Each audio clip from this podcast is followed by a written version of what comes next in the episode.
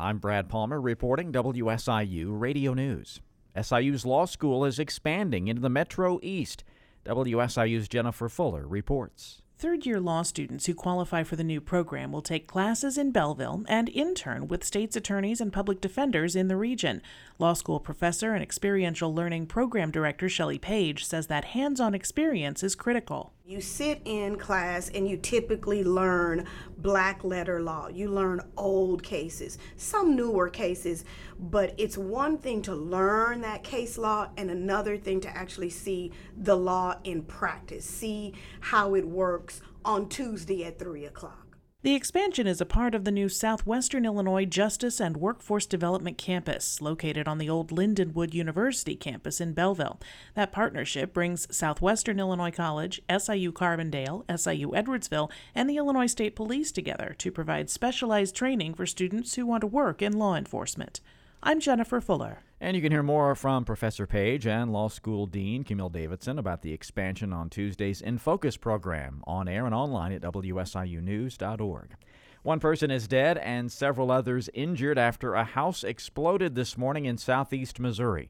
The Charleston Department of Public Safety Fire Division and the Mississippi County Sheriff's Office were called to the 500 block of Pecan Street in Wyatt at around 7 a.m.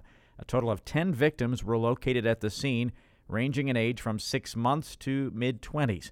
All were transported to medical facilities with injuries ranging from serious to life threatening. A man in his 20s eventually died at a local hospital. An autopsy is scheduled later this week to determine the exact cause of his death. A preliminary investigation revealed the cause of the explosion was a gas leak in the home. It's not determined yet where the gas leak was coming from.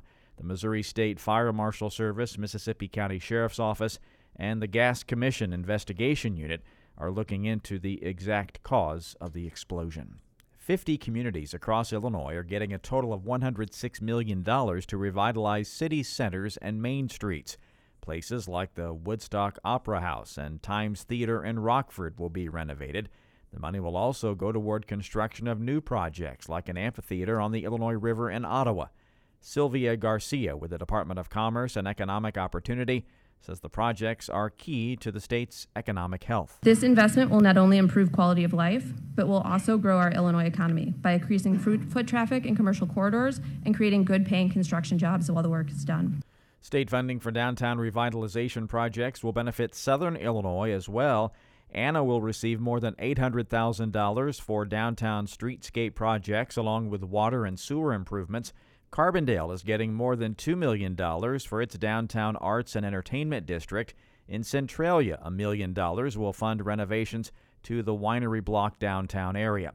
State and local leaders say the money, which is part of the Rebuild Illinois Capital Plan, is particularly focused on revitalization projects and downtown renovations. The Mississippi Department or the Missouri Department of Transportation has narrowed the field of companies that could build the new Mississippi River Bridge at Chester.